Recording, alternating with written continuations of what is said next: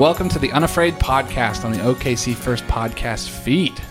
My name is Zach Lucero. I put a little more emphasis on feed, and I'm not sure why, but I am the youth and creative pastor here at OKC First.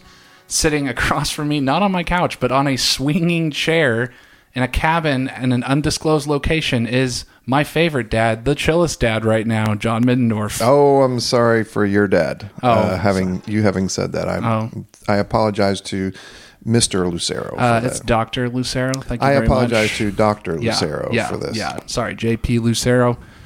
Sorry, you are bud. just not as chill as John is at this very Sorry, moment because bud. John is sitting in a green and blue and then a white wicker swinging chair right now in a tiny sunroom. I'm trying to do my best to describe where we're sitting right Parts now. unknown. Yeah, we don't know. We're somewhere. I don't know. We are actually on staff retreat right now. It's the is it the first staff retreat in the John Middendorf era? Oh well, no, it's the first of its kind. We've had some other kind of day long things that we've done in town. Overnight retreat. This is our first slumber party. It is. It is. We have treated other events like the M events in Kansas City, like like staff retreats, but but this is the first time we've ever said, you know what, just us, and just for this reason. Yeah. And in so doing, we've kind of created our own little thin place here, and I know right. that's what we're going to talk about today. Wow, you are just a, As you get older, you get better master. at segues. You, You, are do. a master at it. If You only do. we could see you ride a real Segway. I have before, helmet and everything. wow. How was that? dorky. How oh, was that? it was it it was top shelf dorkdom. What it was was six and a half feet of me in a in a helmet Right. on a Segway, largely out of control. right. Okay. The well, now streets that we of have that mental. downtown Kansas City. It was it was a disaster. Oh no. Yeah. Well, since we got that mental image in our heads, uh, let's talk about thin places. You mentioned that earlier. Um, did? Yes, you did. You Okay. did. Well, this we're now we had cut, but now we're not cutting anymore. So Okay, so I thought you went back to the Segway. no dork places. No. You know what? I feel like I should just leave this all head. in. I feel like this needs to all stay in, uh, just to pull everybody back behind the curtain. We had As cut, it were. and then I jumped back in without actually warning John. So, Right, so- uh, he thought that we were still just. I don't know where we're at the in record. the, the space time continuum. We're right gonna we're gonna talk about thin places. Okay. So, John, would you uh, talk about Thin uh, places. thin places? Yeah. So, uh, in Christian literature, the last several years, you see this terminology, thin places, uh, crop up every now and again, and it's it's it's actually a pretty old concept. It it describes the, uh, a time and a place, more a place than a time, actually, when it seems, for all intents and purposes, like heaven and earth have overlapped, and there is but a very thin veil that would separate um, the earth from uh, the heavens, and uh, it, it typically what you're what you're talking about is a, a particularly meaningful time when you can't help but notice the thick presence of God uh, and enjoy that you are in one of those moments that you will long remember as a time when you you communed with God. You were in the same room, it feels like, or in the same spot where where God is, and and what we have done on staff retreat, um, we have asked our staff members after a very long, difficult summer, um, when everybody has worked so hard, uh, we've asked people to think back over the summer to try to come up with that thin place, just one thin place.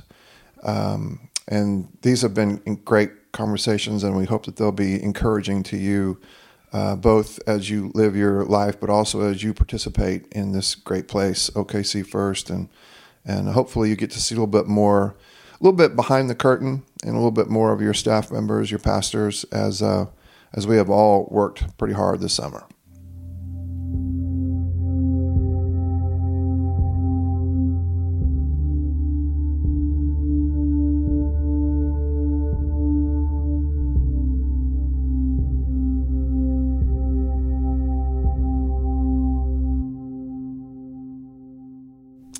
I'm sitting here with Britt Bowlerjack. Hi. Uh, Britt was on the podcast not too long ago, um, and she is our college and community pastor and young clergy pastor. And Um, pretty much uh, one of the best Christians on staff, Pastor.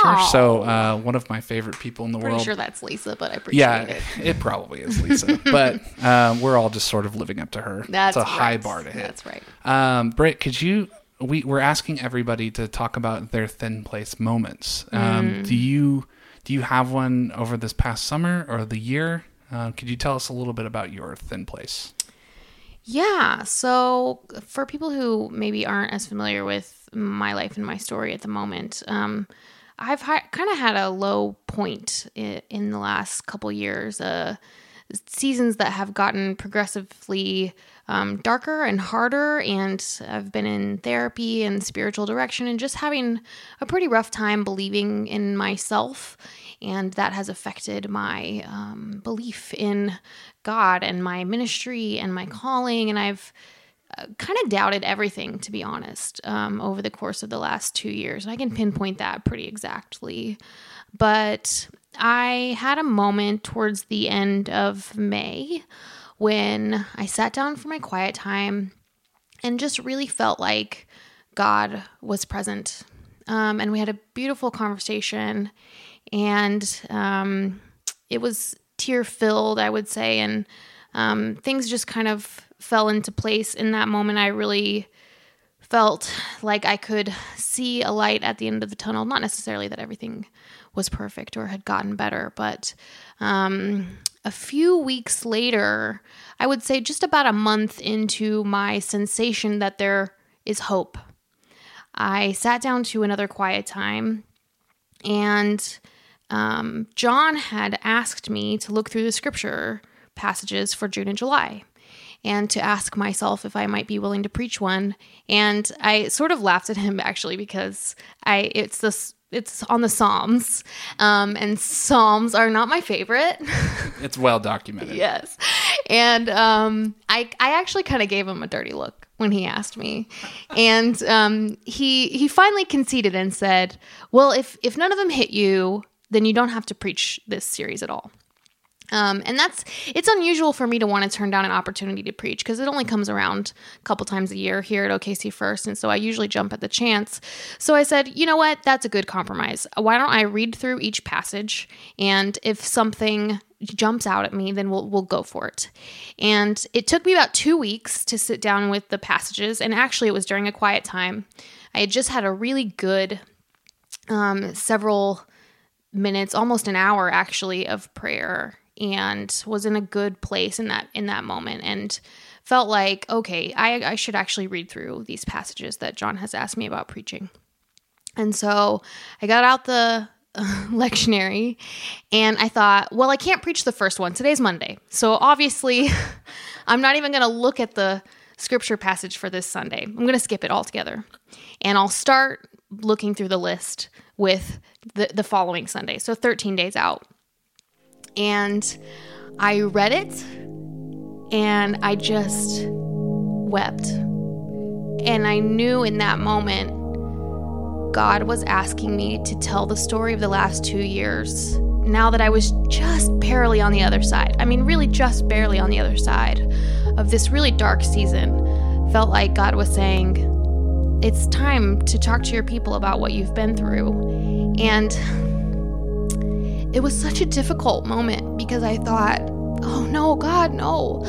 I I've only been on my way out of this hole for a few weeks. I I don't know that I I mean, I see the light at the end of the tunnel and I know there's hope, but I don't know if I can frame what that hope looks like yet. And um, I'm, I'm not whole yet. I'm not there yet. I haven't arrived. Don't you want someone to preach who is ready, who is holy, who is everything that they need to be to stand in front of this, your people? And I just really felt deeply impressed. God just saying, No, I want you just as you are, just where you are. And I thought, okay, if that's what you want me to do, I'll do it. And uh, I looked at the schedule, and it was actually Jason's turn to preach that Sunday. Um, so I text Jason and I said, hey, you know, no pressure, because at this point I still really don't want to do it. I said, no pressure. you know, I, I noticed you're on the schedule for next Sunday. And, um, you know, if you just didn't want to preach that particular passage, um, I would preach it and then you could preach a different one in the same series because John had asked us both. And Jason said, Oh, I haven't even looked at it. Let me look at it. I'll get back to you. Um, and then 48 hours passed and we're at staff meeting. and I said, um, hey, just kind of wondering about next Sunday because I think, you know, I would preach that if you if you didn't want it. Um, and he was like, "Oh, you know what? I haven't even looked at it.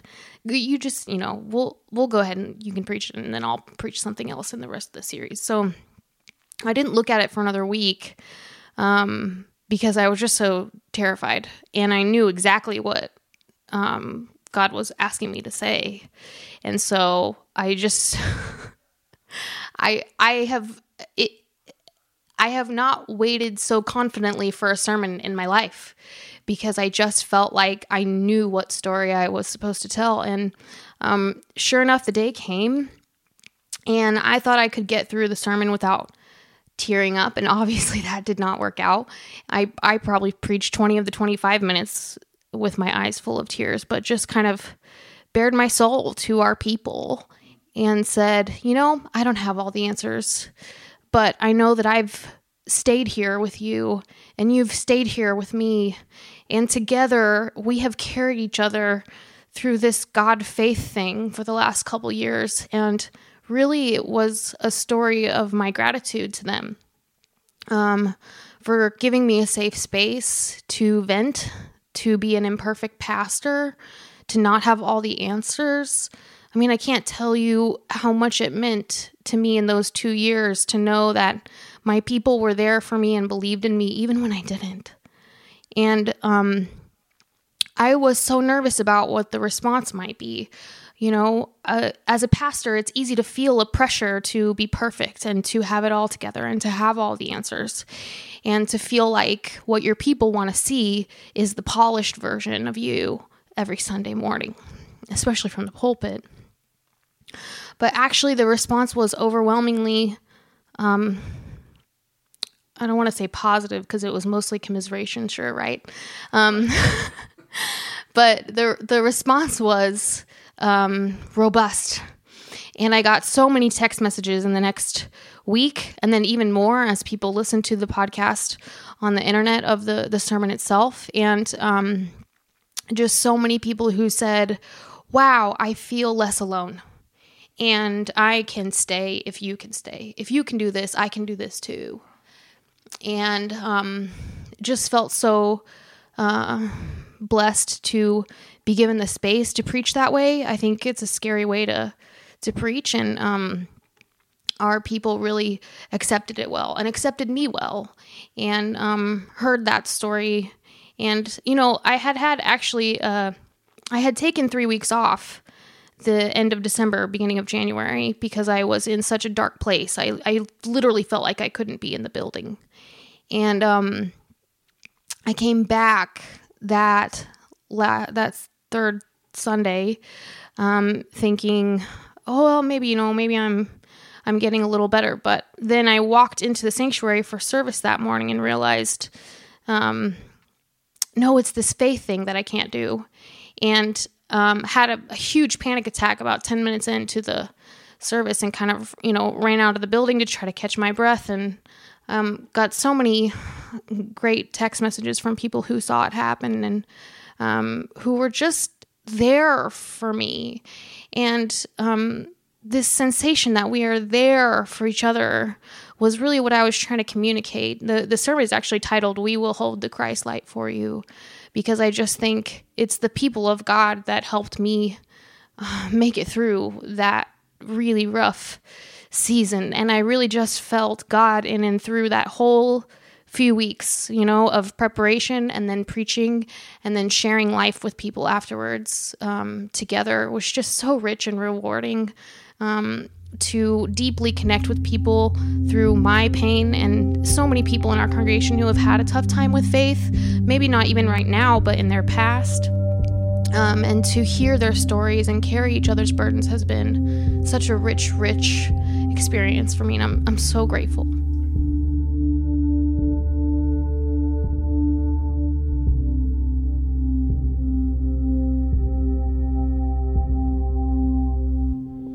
So I'm sitting here with uh, Tyler Stark. Uh, Tyler Stark is our Foundry director. Yeah. Is that is that your title? Yeah, that's Foundry. that's I should know this before I actually get on the pod. I feel like I need to do a little more research on Hey, you know, somebody okay. who works just like right across the building from no, me. I do see you consistently. That's true, very consistently. But Tyler is uh, our newest staff member, and he has actually grown up in this church um, uh, since you were, I think, a baby, a baby, right? Like, Like, like newborn. so I've been here for 23 years. That's right. Can you guess my age, Zachary? Ah, Twenty-three. There you go. Got there it. it is. Sweet. So, Tyler, we're talking about thin places um, from this summer or the year, whatever. But uh, could you take us through your thin place that you experienced this summer? Yeah, great. Uh, so let me start by setting up some context. Um, I work at a coffee shop up in the village on the weekends just because I really enjoy making coffee. I enjoy the people I get to meet and talk to. Um, it's a good space for me to just enjoy being who I am. And so a couple weekends ago, I think now it's been about three weeks, um, I was opening that morning. So I got there at about 6.30 in the morning and I was a little late, so I was rushing a lot, and the doors were unlocked because um, there was an event that was leaving that morning, and so I. Uh, well, there was just a lot of people. There was a lot of people around, and two of them happened to to wander into the door. One came in. It was just young lady. I'd seen her a few times. She's really nice, and she comes in. She says, "Hey, I uh, just got here a little too early. Is it okay if I sit inside?" And I was like, "Yeah, that's fine, totally." Um, so then a second woman came in, and she just looked like she had had a tough night. Uh, she didn't have any shoes on. Her clothes were dirty. She smelled a little bad. Um, so I, I asked her if she needed anything. She said, "No, I'm just gonna sit here for a little bit." I said, "Okay, cool." So I continued opening. Come seven o'clock, I walk over. Oh, so come seven o'clock, I walk over and ask her if she wanted anything to order. She said, "No, but." Can I ask a big favor of you? I said, yeah, sure. What's up? Like, if I can do it, I'll, I'll try. She said, can you call me a cab? So I started thinking to myself, well, theoretically, yes. Uh, I've never had to do that before. 23 year old who's never called a cab. So I was like, well, yeah, yeah, I can, I can call you a cab. So I asked her for some of her personal information so I can communicate that to the cab driver, her name, where she was headed. And then I walked to the back and I pull out my uh, pocket computer and I look for Google and find Google, and then I Google uh, cab companies in Oklahoma City, and I clicked the first one, called, and got it all scheduled. She was to get picked up in about 30 minutes. So I go back out and I say, Hey, it'll be about 30 minutes. Uh, is there anything I can get you uh, while you wait? She said, Yeah, like I'm really hungry. Can you can you get me some food? I said, Yeah, yeah, I can make you some food. So I make her a breakfast sandwich. I get her some water, and I walk over, and she goes, Yeah, I just had a really bad night. I said, "Oh yeah, tell me about it. Like you, you okay?" She said, "Yeah, well, I moved here like two weeks ago from Florida, and I'm just I'm not in my space, and I'm living with my brother right now until I can find a place to live and get kind of on my feet. And he and I don't get along very well. And last night, like we both had too much to drink, and we just got in this big fight, and I stormed out and woke up in a field in the middle of the night and." Uh, walked into this gas station, and the guy suggested that I call the police to help me get where I needed to go and figure things out. So I did, and then they come and they talk to me for a little bit, and then they say I'm gonna have like a two hundred and eighty dollar ticket for soliciting or for um, can't remember exactly what the uh, violation was. And apparently, she tore the ticket up in the police officer's face and walked off. So that's probably not the best best way to handle that, but. So she uh, then continues to tell me that she's just she's really tired and she has to go to her dad's. And her and her dad don't have the best relationship either. She tells me a little bit of those dynamics and it says, but that's that's the only place I have. And so I'm like, man, I'm really sorry. Like that that really sucks. If there's anything else I can do, just let me know because I had people I need to get orders from. So I walk away, I take some orders, make some drinks. And the woman who had come in first, I saw her kind of thinking. I could tell she was she was pondering something. And she looks down at the other woman's feet and notices that she doesn't have shoes. And then she looks at her feet. She looks out to her car, then looks back at her and says, "Ma'am, I I kind of overheard what you were saying, and it sounds like you had a really rough night, and that um, you're just all out of sorts with being in a new location. Um, if I were to give you my shoes, would you would you wear them? And the woman's like, "What? What? What do you mean? Give me your shoes?" He's like, "No, like if I if I give you my shoes right now, will you wear them?" She's like, "No, I can't." And then she looks into her eyes and says, "Look, this is my space. I feel safe here. This is my home. My house is less than a mile from here. I come to this coffee shop all the time." And and I know where I am, and I'm I'm just comfortable. Um, I don't need my shoes. You are not in your home. You're not even in the city you you know and you love. And if I can do anything to make your day a little more comfortable, to make the rest of this awful journey just a little bit better, I want to. And she takes off her shoes and she puts them down at the floor next to the woman.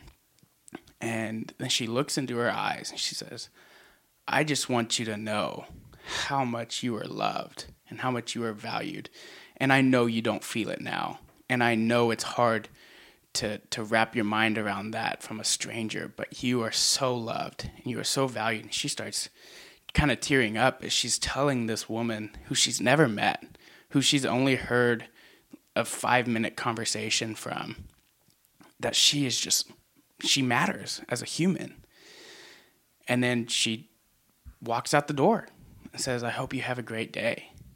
And goes out and gets in her car and leaves. And then the woman's just sitting there, kind of caught off guard because she has a stranger's shoes now on her feet. Um, and then her cab came and she left. And I was sitting there just in awe of the the sacrifice. I mean, shoes are not cheap shoes. I mean, you may have a lot of pairs, but to actively take off yours and put them on another human's and then get teary eyed and emotional as you're trying to tell someone that they matter. That was just such a huge moment for me to witness um, and just kind of soak it all in that there are still people that love so deeply uh, the stranger, the person who doesn't look like them, and the person who she probably wouldn't agree with on anything necessarily, but she knew she needed to communicate that that woman was loved and was valued. And that was just a huge thin place for me this last summer. I'm sitting here with Avarilla Fleming, our administrative and young adult pastor. Hello. Hello. Thanks for having me. Well, it's good to have you on the pod. This is a long time, first time. Is this one of these things? Like first time. First time. Okay, mm-hmm. first time on yeah. the pod. Um, and we're we're sitting here. You're sitting on the infamous swing. Um, yes, trying very hard not to swing back and forth. It's okay. Uh, it's it's all good. So if you hear the that is the swing. It's my um, nervous energy. It's all good. It's all good. Avarilla, we're talking about thin places, um, mm-hmm. and so you you told me that you have something. Could you share with us uh, your thin place from this summer or even the past year? Yeah, absolutely. So my thin place um, actually happened recently, but I kind of want to give you a little bit of context before I get there because it's very important to um, my experience a few weeks ago. Um, so I've been on staff now at OKC First for uh, over a year. Been an intern for um, many years, but now finally on staff. And um, before I was on staff, I I had a, just a really hard time in the job I had before. Um, it's pretty miserable. Um, just not doing what I felt like God had called me to do and, and just worried about what my future looked like. And so when I finally got on staff last summer, I kind of went through this like beautiful honeymoon phase of, well, now I have this job. I love it. I'm surrounded by people um, who I, I, just admire and look up to and really excited to do ministry with. And I was like, all my problems are solved. and um, I quickly realized that um, there was a lot that I had to work through over this past year. And although this past year of being really my first full year of ministry, um, has been wonderful and the mentorship and the love and the support that I've had. Um, in my personal life, I've had some struggles and just trying to navigate those things in one area of my life where I just feel so overwhelmed and grateful, then another area where I'm just really struggling emotionally and I, a lot of self doubt and just kind of what is my place in this world. And um, part of my job description is uh, I do probably about 50% behind the scenes administrative work, worship folders, attendance, um, just kind of anything people need um, at the church. I'm kind of there. Then about um, 30% I do some kind of like community outreach, benevolence support for our neighbors, and that looks like um, our food pantry that we have every Friday, and that also looks like we have what we call our benevolence fund, and it's just a um, a, a, small fund that's just dedicated for those in our neighborhood that just may need a little bit of financial assistance with their utilities and rent. And so I do um, support like that as part of my job. And then um, I also run a young adult group. And then also I help facilitate um, and lead um, Oklahoma County jail tours with um, Reverend John Middendorf. And so a lot of my job, like I said, is kind of behind the scenes, but then a lot of it's kind of like in the nitty gritty with some of the most hopeless places um, I feel. And so um, once a month, we take a tour of the county jail, and that's just um, a place that just feels really hopeless. And and although we we we take, I've been there nine times now, and each time it's just it's harder and harder to go um, and to experience. It's been great to um, be a part of the community and and talk with people in the community about the jail, but it's just it feels so hopeless sometimes and. Um, although we have great nonprofits in the city and people who are doing wonderful things to try to combat our criminal, um, our poor criminal justice system, um, it's still really hard. And then um, all the times that I have to say no to people with our benevolence fund, um, I just can hear the desperation in their voice and I just have to say no. And sometimes that looks like saying no to seven people in an hour. And although when I say no, I know that I'm saying yes to somebody else, it's just, um, I, I take those things pretty hard. I'm learning how to balance that. Um, but emotionally, it kind of wears on me, especially when it comes to like the end of the month and people are really in need and I just can't do enough or it feels like I just can't do enough. And so this past year has just been wonderful time in, in, in ministry, but also just, I just see a lot of the, the extreme pain um, in our community with the different things that um, this church has empowered me to do. And it has just felt very hopeless at times. And so I've been wrestling with that throughout this past year. And then with my young adult group, we talk a lot about really hard, complex social issues. And this summer, we've been reading um, I'm Still Here by Austin Channing Brown. Have you read it? Oh, it's great. Yeah, it's, it's great. Um, Austin is a um, black female activist, and she writes this book um, basically to, I would say, like predominantly white nonprofit or Christian organizations and um, that she has experienced, kind of a memoir of her life, and just a great reflection of um, her experience and how she has been treated, um, but also just a call as like, this is not the way Christ and, and God would want um, for his creation to be treated and, and just calls us to be better. And it's a phenomenal book and we've learned so much. Um, but we're going through that this summer and it's really hard. And then um, a few weeks ago, I went to a white privilege training where all day we were just talking about really hard issues. And I just felt heavy and overwhelmed by the jail tours and the benevolence and the food pantry and the book we're reading in our world today. And when I got home from the my day long training at the White Privilege, that's when I got home and heard about the shooting um, in El Paso. Um, the one in Dayton hadn't happened yet, but I heard about the one in El Paso, and I just felt so overwhelmed um, with a sense of dread. And um, I kind of just sat at home thinking, how am I going to talk about this tomorrow in my Sunday school class? And I just kind of prayed um, the prayer of St. Francis, the um, Lord, make me an instrument of your peace where there's hatred, let me sow love.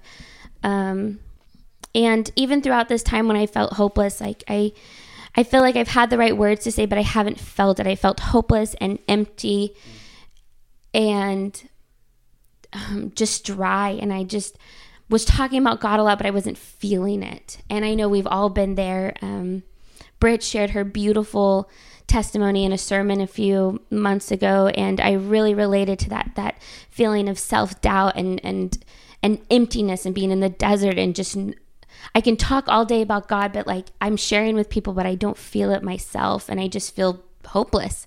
Um, I know I'm saying hopeless a lot, but that's kind of how I have felt. And so I come in that Sunday morning, and we're still reading I'm Still Here, and she's talking about, um, in that particular chapter, the history of America. And again, just I'm just feeling just overwhelmed and just this this incredible um, sense of dread and like my chest hurt and my Sunday school class just felt very quiet and and and sad. Like we just seemed sad that day. And I just prayed again the prayer of St. Francis, um, not necessarily knowing if I felt anything, but like maybe if I just repeat these words over and over again, um, I will start to believe them. And then um, we go to service and John gets up and does his call to worship. And I know I am not alone in the impact that those words that he said made. And he talked about how, um, I'll try to paraphrase and not butcher this. it's all good.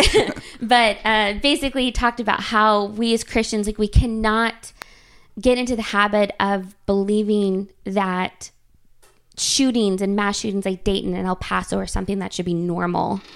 Um, we, we cannot get into that rhythm. We have to learn how to be people of peace and people who believe in in a Christ who's the always slaughtered lamb and not um, someone who comes in with power and might, um, but sacrifice and love and peace. Um, and I just sat there and listened I'm just feeling this overwhelming sense of dread just from my past year and not being able to do enough and I'm not enough and self doubt and am I even doing anything in the world? um, I'm making an impact at all, and not even just am I making an impact, but just feeling like very hopeless. Like no matter what I do, I I can't I can't help these these issues.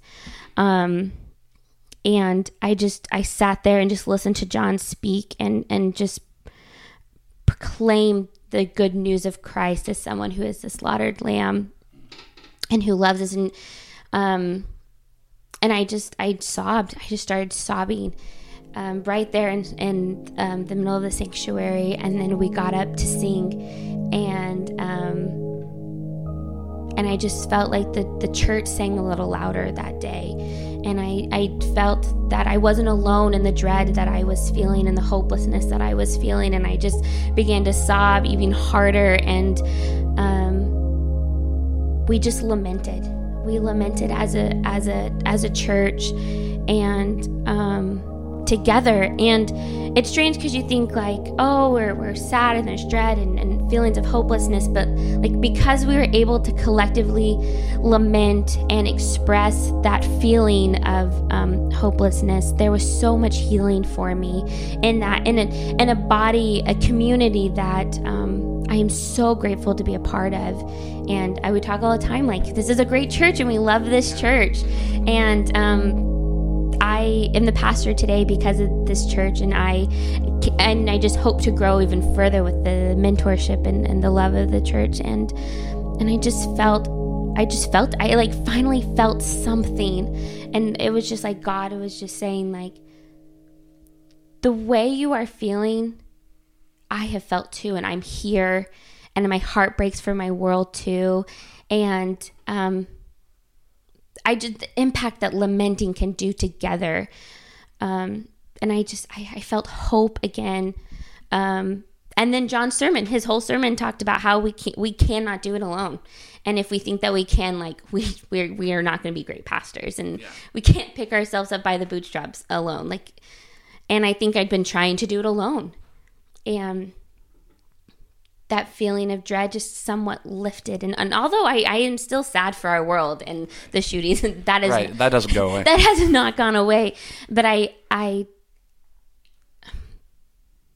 I just had hope again, I guess, and and I think the the clarity that um, I'm not alone, and even in my dread, um, can kind of help get me through those days when it's really hard and. Um, and I just want to be a person of peace. Lord, make me an instrument of your peace. And that I think we talked about it here on retreat that we're going to continue to pray that. And um, what does that look like for us in our world? So that is my thin place. So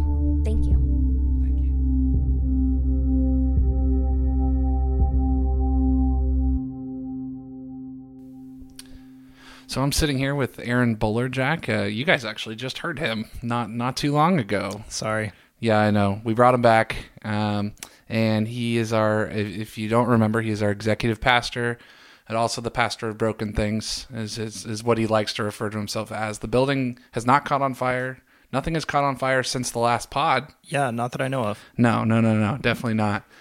And so, Aaron, we are sitting here, staff retreat. We're asking everyone the same question: um, thin places. Where where have you experienced uh, heaven meeting earth? Um, whether this past summer or even in the past year. So the short answer is at the interfaith prayer vigil at the Islamic Society of Greater Oklahoma City in March of this year, um, a day or two after the Christchurch mosque shootings, when it was such a beautiful thing to be in the room with our ecumenical sisters and brothers and our interfaith sisters and brothers, but also with six or eight students who are a part of the youth group that my wife Britt pastors at OKC First and has invested in for the last three or four years of their lives and her life, and who were largely students and graduates of Southern Nazarene University, where we have, as a couple and as a church staff, have invested years and years of our lives. It was beautiful to be in a place of mourning and lament and of witness, but to know for sure that's where we were called to be, and for our people to know for sure that that's where they were called to be. And for our sisters and brothers of the Muslim faith in Oklahoma City to not be surprised that we were there, but to welcome us and to make space for us and to be so gracious and tender to share their sacred spaces with us and their times of mourning with us. And it was such a special time and a horrible time and a heartbreaking time and a harrowing time, but also a time to see the kingdom of God at work in the lives of the women and the men around me as we came together in one spot to say that regardless of our country of origin, regardless of our primary language, regardless of our faith tradition, we are people who believe that violence does not have the last word and that death is not the end and that at the end of all of this love has won and is winning and will win and that in the midst of grief and what feels an awful lot like despair there is hope and there is comfort in community. And that's what it means to love each other across gender and across language and across faith tradition. That we are the people of God in Oklahoma City and we will love the people of Oklahoma City. And that was a thin place for me this year.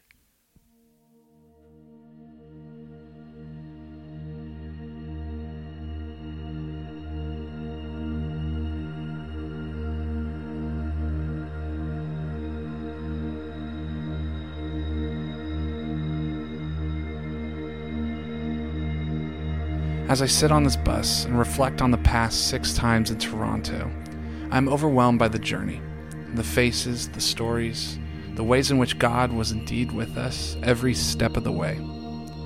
And as I walked down Dundas Street, my small group of students and I came upon a small cutout between the buildings where we met a man named Stephen.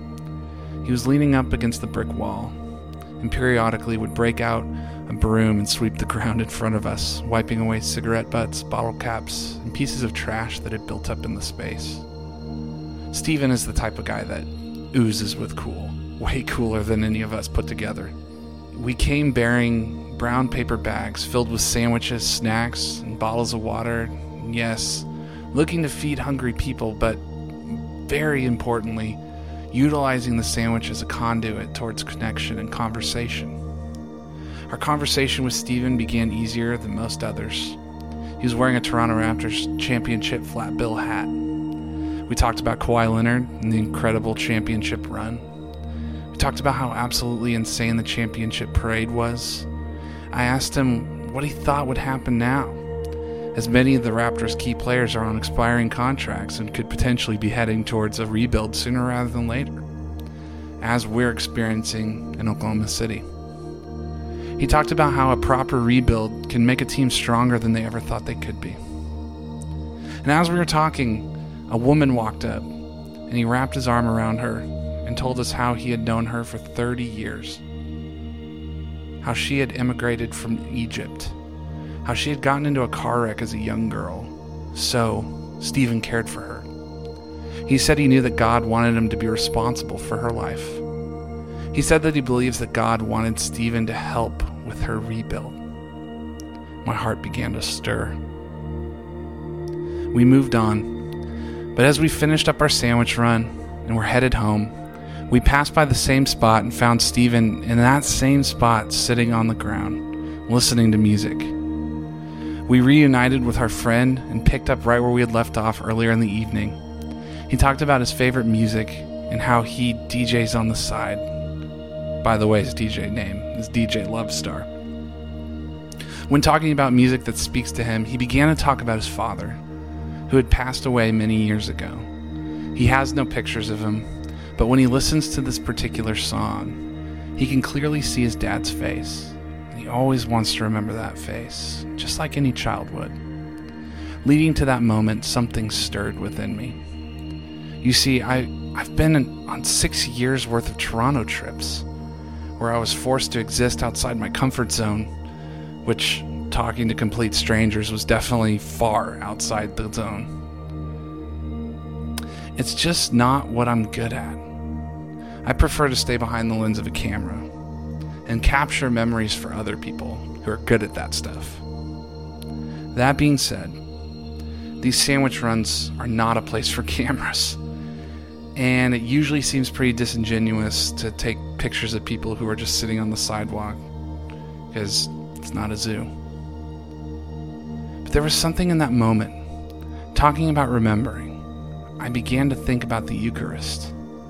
Before we left on the sandwich run, our coordinator Patricia, made the connection between giving a man or a woman who is homeless a sandwich to us serving the body and the blood to them in communion as a way of providing God's hospitality to those who desperately need grace.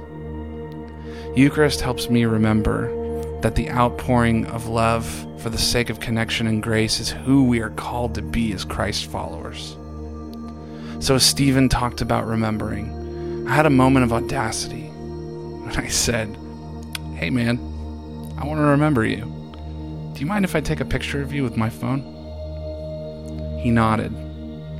Yes. His eyes began to fill with tears as I took the picture, and I immediately felt terrible, afraid that I had offended him or made him feel like a spectacle. It was then like our hearts became connected because he looked at me and he said, Don't worry, brother. These are tears of joy. Thank you for this. We want to be seen. We want to feel meaningful connection. We want to be remembered.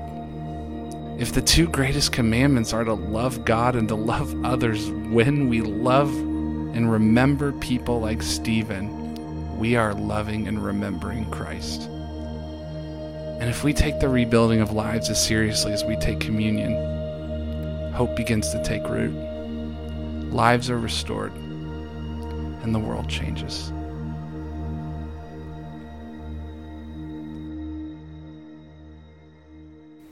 So I'm sitting here with Kaylee Vaughn, fellow Enneagram 2 and executive director of uh, Our Neighborhood Empowered. How are you doing? Good. How are you doing? I'm great. Uh, I'm not sitting on the weird swingy chair. So oh, this is fun. I know. Just fun. don't, you know, don't swing it too hard because Oh, it makes weird noises and we don't want people to hear that. So, but uh, Kaylee, Kaylee, how long have you been at one?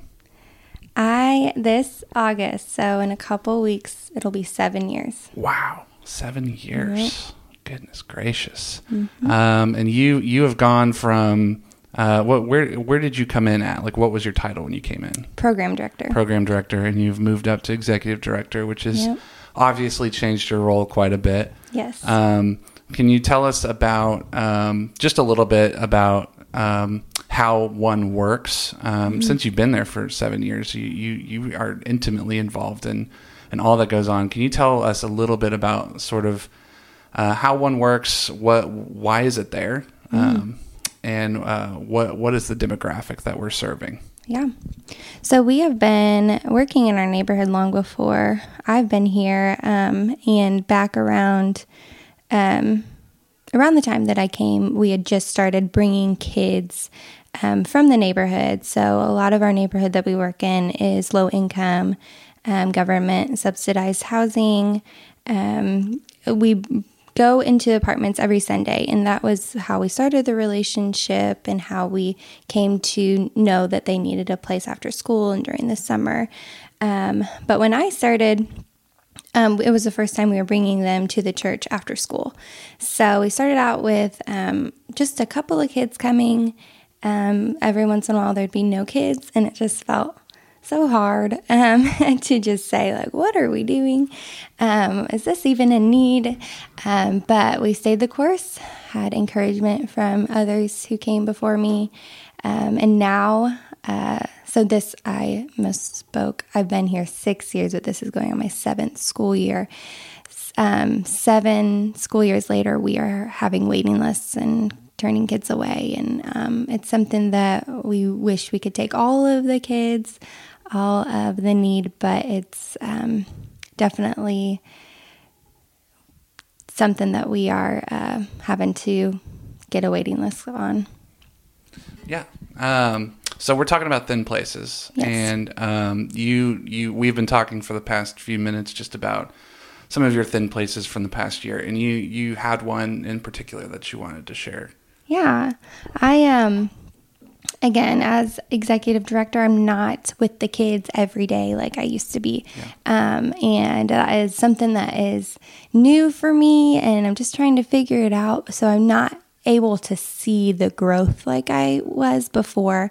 Um, I'm just getting snapshots of the kids throughout the summer, throughout the school year. Um, but this um, story in particular, um, we have a student who um, just came with us the past within the past year, and I always felt like they are who we exist for.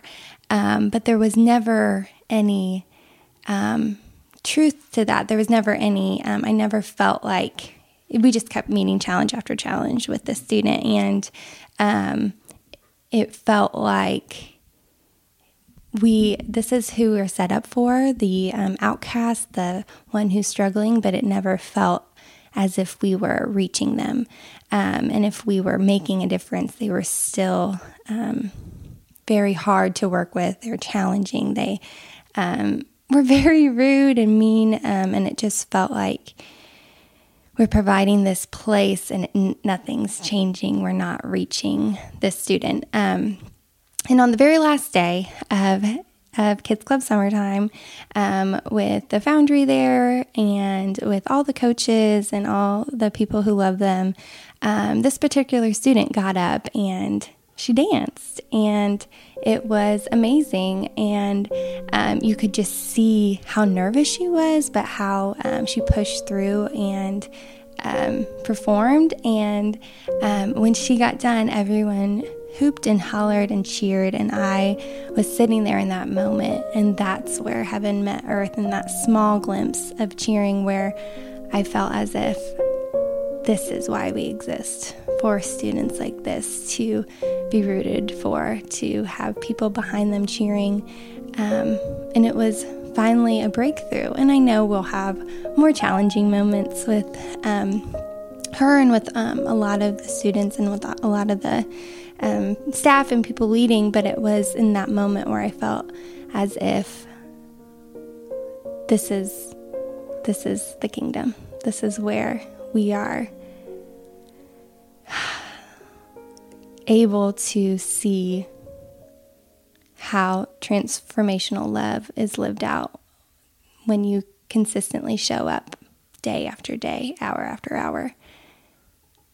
And it was beautiful.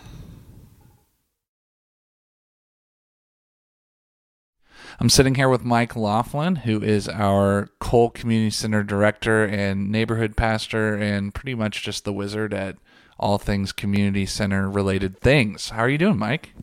I'm doing well, thank you. I'm not sure if I got those titles right. I, I honestly don't uh, remember your titles off the top of my head in their exactness. All I know is that Mike and I, uh, when I first came on staff, we worked together pretty closely for about two years. You were the the student ministry pastor, and I came in as just like a young pup, uh, just ready to be molded.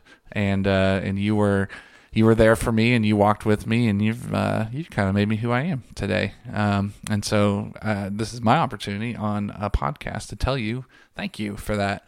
Um, Mike, we're talking today about thin places, and uh, we've asked all of the staff to think about the thin places that they might have experienced over the past summer or even the past year. So, uh, why don't you just take it away with um, what do you got for us today?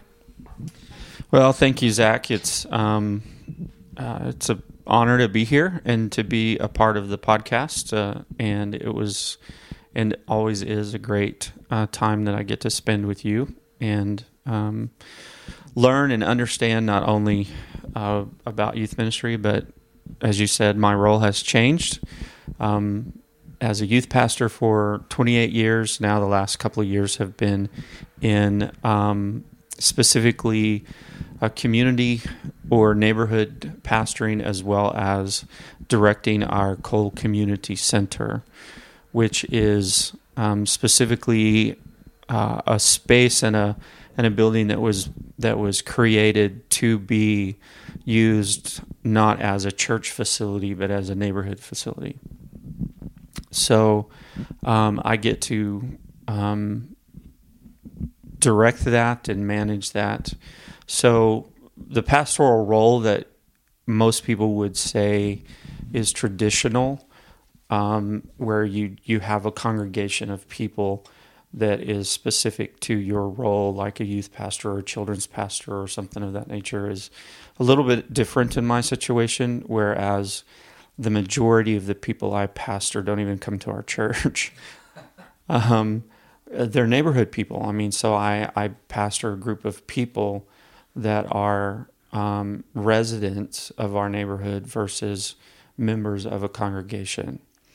Um, so, so a lot of my time not only is spent with those that um, group of people, a lot of my time is also spent in um, uh, just managing a facility. So there, we we are a, a place of hospitality, as well as a place of um, reasonable price, so people in our neighborhood can actually afford to do things um, in our facility that that would not uh, they otherwise couldn't do it. So um, it helps us keep a lot of things moving when we can do that. So my pastoral role in thinking about thin places um, in my life lately, or at least you know in the last um, couple of years that I've been a part of the Cole Center as its director and neighborhood pastor, um, is is sometimes hard to find.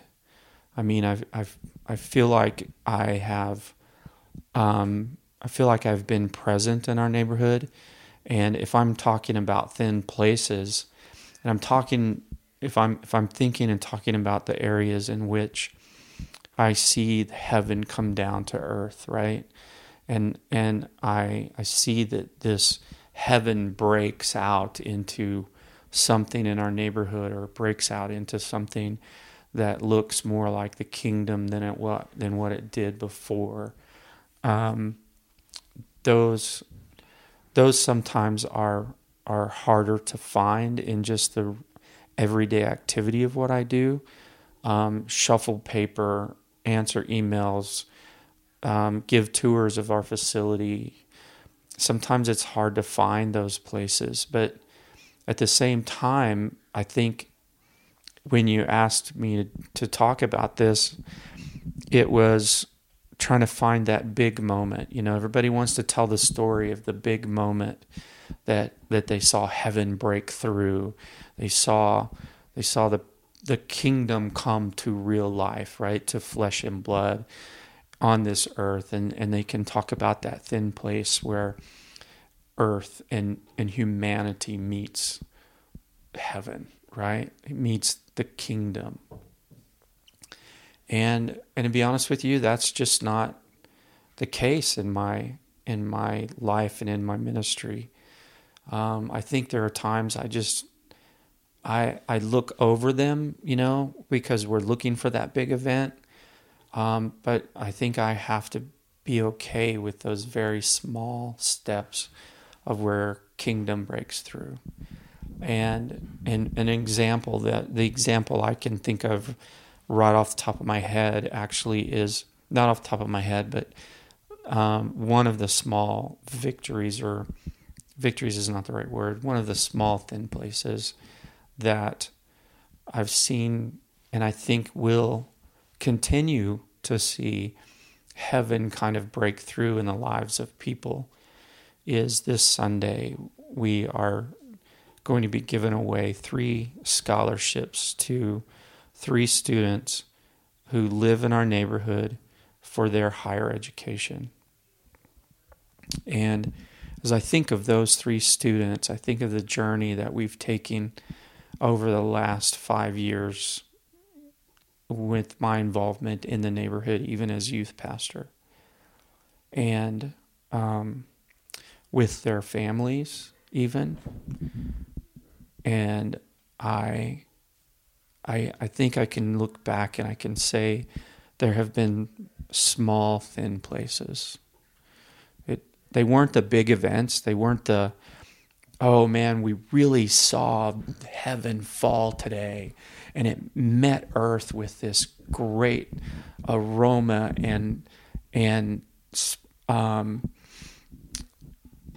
not spectacle, but this great evidence that you see, um, I think I can celebrate the fact that um,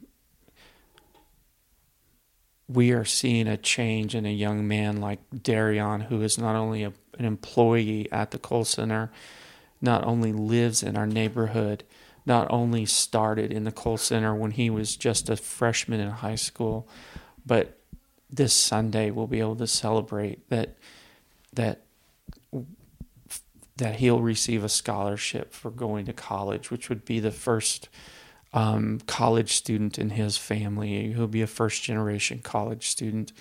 And in so doing, maybe heaven will break into this young man's life. And maybe heaven is breaking into this young man's life daily that we get to interact with each other and that he changes the trajectory of a a life that has grown up in in what most people would say poverty or very low income. And, and we see heaven breaking the cycle of a family that has struggled um, probably for all of his known life. Or for Elisha, who finished high school living in a youth shelter and is seeking to have higher education. Maybe those little moments where we just pass them off as as oh good things are happening or yeah that was a good conversation maybe those were the moments that we or the moments that I've been involved where heaven has really come down and that thin place has happened. So it's not been um, it's not been the huge event it's not been the breakthrough of somebody or the or the creation of something massive. It's been the small steps where heaven has just continued to walk alongside these young men, walk alongside our neighborhood, walk alongside the people I come in contact with as I rent a venue for a birthday party or or a graduation or a baby shower or something of that nature and I meet a new friend from our neighborhood and I'm able to continue that relationship and possibly pastor that family in ways that aren't traditional. Like I said, they don't come to our church, um, but they come to our facility. Um, so, if I'm truly thinking about thin places in my life, um, I would have to say that um, we ought be careful to not um, just pass over the very, very small and very, very thin places in our every, everyday lives where we see heaven break into humanity and maybe not change a person or a situation or our world, but maybe begin the process of change in a person's life, in our world, in, our neighborhood. So, um, when you asked me about thin places, it was very, very difficult. But just in the process of of talking with you a little bit off off um, microphone, I was going to say off camera, but that's not right. Close. Um, yeah, off off microphone is just maybe realizing and recognizing those just very, very small thin places that sometimes we just call something else because they're not, you know, these huge events that happen. So, anyway, that's kind of my story, and I think that's uh, where I see the thin places in my life the most.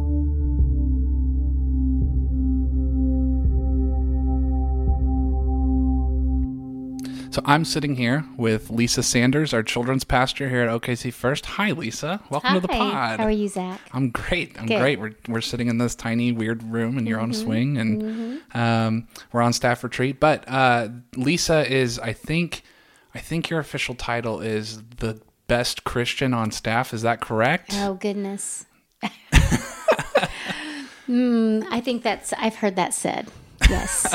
but I don't know what to think about that. So Yeah, she she teaches us every day, um, how to be in touch with with God on a on a more um, on a more feeling level, on a more um, in your gut level. You you kind of teach me how to be um, to feel God rather than um, necessarily uh, not always know how to articulate it, but because because I because we're we're similar in that fact. I, I I'm more of a gut guy than anything. yes. Um, today we're we're talking about thin places, and um, I think before we kind of, I think part of your thin place, uh, if I understand it correctly, we we need to talk a little bit about, um, aside from children's department duties, um, and I guess it's all sort of intertwined and intermixed uh, with each other. Is um, you're involved with something called Safe Families? Um, could you just explain to us what what is Safe Families? What all does it entail? What what is the purpose of it? Um, and and why are you involved with it? Yeah. Um, Safe Families is an organization that um, is there to help support parents um, while they're in difficult situations where their kids can be cared for in a safe home while they get help or get resources or whatever they need to get back um, on their feet and able to care for their kids. And so, Safe Families um, is looking for families that would um, be willing to help in those situations. Yeah, it's sort of like a network of families, right? There, there's uh, for for one child, I've I've seen there's like three or four families sort of attached, and who some somebody will pick up the child from somewhere, and the other one will pick it up from another, or, and you know, hey, can you take care of so and so on this day? Things like that. Yeah, there's a host family, Oh, which which um, is the home that the child resides in, And then there is the support team, and the support team helps that host family with um, sometimes giving relief to them where they'll take care of the child for a while, especially if that host family has errands to run and they can't take that child with them um, or just needing child care. Um, also, they help in ways like bringing food or trying to help get items that that child might need. It could be clothing or food, or if it's an infant, um, you know, baby things, you know, swings and yeah, playpens, whatever a baby might need. yeah. So, could you talk to us a little bit about um, your thin place for this past summer and really kind of the past year has been a little bonkers for you, uh, Mm-hmm. Yeah. a little out of the ordinary. Could you just Yeah. take us through that? Yeah. Um, so actually, my story begins with a meeting about safe families. This is brand new to our church, and we got several um, people together that were interested in what this would look like for our church to be involved in it. So we had a meeting on, I think it was like a Sunday night, and um, Avarilla actually was leading our meeting, which is our one of our staff people. And she basically kind of used me as an example in the meeting and said, like, let's say Lisa ended up with a child in her home and became the host family, then she would need other families around her to become her support team. And so, anyway, I just got used as an example, but I was beginning to understand what safe families look like by being in that meeting. Um, we had another lady there named Angela who's kind of in charge of safe families in our church, and she was able to kind of walk us through what that really would look like.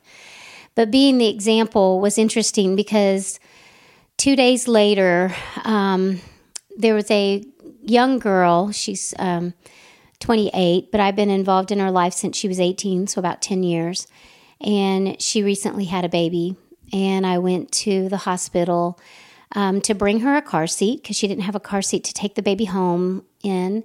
And um, and I said I would take her home that day from the hospital. So I arrived at the hospital with a baby seat and waited for about an hour.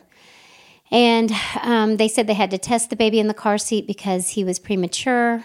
And um, that would take some time. So I thought, well, I need to go check. I've already been here an hour and they ha- still haven't come in. So I went out to check, and the nurse said, Well, we'll be in there pretty soon. Um, we're getting close to being ready. And I said, Okay. So I went back into the room. And then, probably five minutes later, a child welfare lady and the nurse came into the room and they proceeded to tell um, this lady that she was not going to be able to take her baby home because she had tested positive for meth. And so I was sitting there observing the scene where a mother is crying and the um, welfare lady is trying to console her. Um, but then she turned and she looked at me and she said, Would you be willing to take the baby? And she said, Will you pass a background check? And I said, Well, yeah, of course. And the mother agreed that um, I would be someone she would choose to take the baby. And so they background checked me. And then um, I'm sitting there in that moment thinking, wow, my life is about to change. I'm getting ready to take a baby home. And um, the meeting that we had had just a few days earlier was was happening to me. Um, so then I said, well, let me get up and call my husband to make sure that he's okay with us bringing a baby home. And so I got up and went out in the hallway and I called my husband. And really at that time, I'm kind of praying, thinking, God, I don't know what you have in store for us. And I'm not really sure how my husband will respond. But I'm just praying that your will is done in this situation. And so I called him and I told him. And his words back to me were, Well, we will do what we need to do. And so, in other words, that was yes, we will take the baby home and provide a safe home for him while his mother gets well.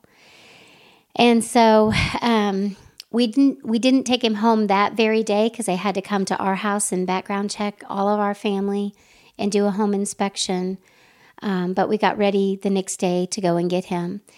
And immediately I started calling some people that I knew were extensions of our church family and let them know, hey, I'm in need right now of baby things. I have nothing.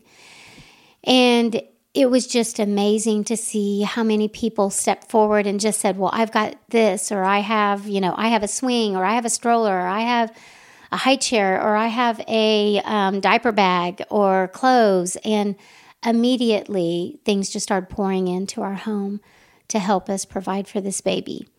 And um, the journey's been much grander than I even imagined. And a lot of it you don't know when you step into those situations what it's going to be like, but you just want to be present and available um, to how God wants to use you at that moment.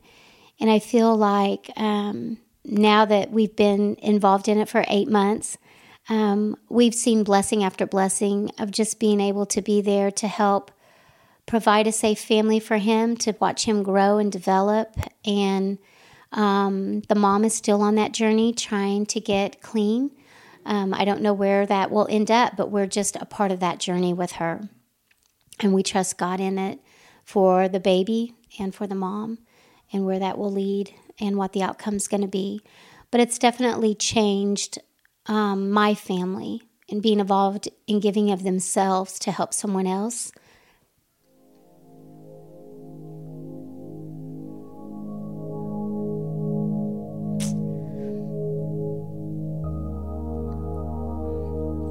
It seems like that's what God calls us to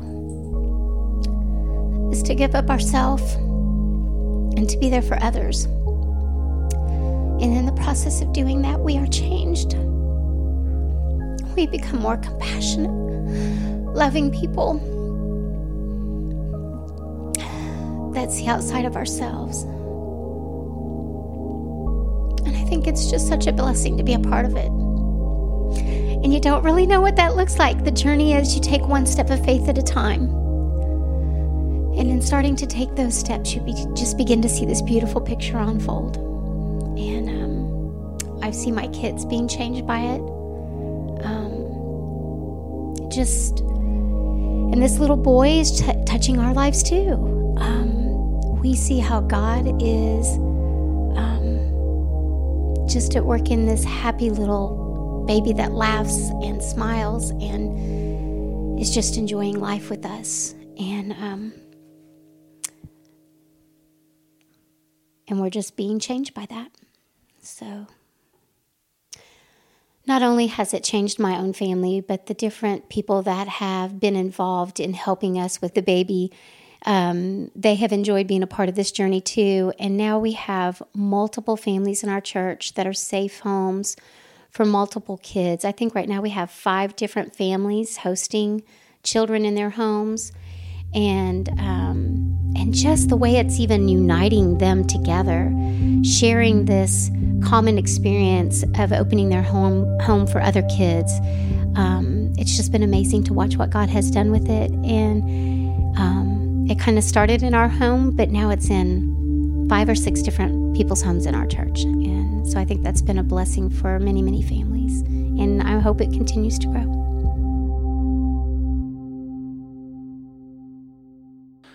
Well, it's me and you again. Yeah, man. Yeah, we're back. Um, honestly, in in this process, it's it's you know almost it is midnight. I don't know. I've listened to a lot of thin places, and uh, I don't know where this one's going to land in all the editing. It's been good. They've been great. They've great. Um, but from like the listener's standpoint, I don't know where they are at in the process. So They're they, weeping. They They will be weeping. good. They They've might be good in like ten minutes by now. Right. They might be good in ten minutes. It might have happened twenty minutes ago. I Oh, don't know. I got you. Who's to know? Who's to, I don't know. Anyways, John, can you take us through your thin place Yeah. for the summer or the year, whatever? there there were uh, several times this summer that I there was I feel like I was on the verge of a thin place, but I think Africa has to be that thin place for me. And in a broad sense, it has been a, a dream of mine and, and Kelly's to go as a family on one of these trips. And so to be able to take Taylor and Drew with us because of the generosity and the help given us by folks at OKC First, they helped us to get all there. That that was like a two week thin place. Um, but there was this one moment in particular that really sticks out to me, especially against the backdrop of, of a lot of what we are suffering as a country here recently. So, one afternoon after a long day of work, we were summoned to the little church that's up on the hill because a choir from a local church. Um, they're from Mapepe, which was probably 30 minutes away by bus. Um, it's a little village, probably still qualifies as the bush at some level, at, at some level, but the choir's phenomenal. And so they brought their CDs and um, came and they, they did a little impromptu concert for us for about 45 minutes, and it was phenomenal. Now, like I said, these folks are from uh, off the beaten path at Mapepe. So much so that um, one of the infants that they brought with them, I, I'm guessing maybe six, seven months old, had never seen a white person. And the choir was busy singing, and there was really no one to take care of this particular roly poly little little six month old who was, and maybe a little bit older than that because the baby was just mobile enough to, to really be a danger. and uh, so Kelly went and just scooped up this baby, and this baby, never having seen a white person up close before, was just mesmerized. And we have a picture of it. I mean, it already been a pretty good day. I'd, I'd, I'd watched my daughter and my son completely lose themselves in in joy and in in singing and in game playing with with area kids and it's just I've always wanted to see what I saw that day. But in this particular moment to see this baby uh, that Kelly was now holding face to face, to see this baby in utter awe. Now, not fear, that's important this wasn't fear, but an utter awe. Just reach out and so gently touch Kelly's face. Uh, what struck me was this baby was not, first of all, afraid. Um, this baby was, first of all, fascinated with the other and was careful and gentle as a, as a six or eight month old baby would be. And Kelly was moved by it too. She just, I think she fell in love with that baby in that moment. But to me, against the backdrop of all of the, the racial tension that we have had, now as I record this, we're only about a week and a couple of days removed from a shooting in El Paso that was obviously racially charged. And we are having very difficult conversations on a national scale about things like immigration, but also about racism and, and more locally, uh, I am and we are involved in an effort to try to bring, in particular, black pastors and white pastors together, uh, called Breaking Bread Initiative, to just to try to form friendships because we recognize that we're up against not just out and out racism, but also this sort of latent institutional bias that sometimes manifests as othering. It manifests as me, for one reason or another, being afraid of the other because the other doesn't look like me, doesn't doesn't think or act or vote like me, perhaps because the other doesn't like me. But it seems to all be based on fear. But in that moment of watching that little bitty baby uh, gently touch Kelly's face, the first white person that, that this baby had ever seen up close, it struck me that the fear part that we suffer with is taught it's not it's not natural. I think there's a natural God given curiosity about the other. It's the culture that teaches a baby to eventually fear the other. It's a culture that teaches an adult to fear the other and to fear the other in ways that eventually result in at least bias, if not racism, and, and who knows what happens after that hate, um, and maybe even violence. And so it, actually was a, a thin and hopeful moment for me to see that no, this isn't a part of the wiring, at least not for that kid. Uh, it's something that can be taught, and if it can be taught, it can be untaught. I mean, we can teach something different, we can teach something better. And so, strangely enough, um, though this would have been well before the El Paso shootings, but well after we had decided that this was something that we wanted to spend ourselves on, and me in particular, I want to spend myself on this reconciliation issue. It was helpful to me to see in that moment that what I'm up against is not nature but nurture, and if it is nurture, then then we could teach our way out of it and experience the other uh, without the wiring of fear and otherness and and that was a thin, hopeful, helpful place for me in that moment.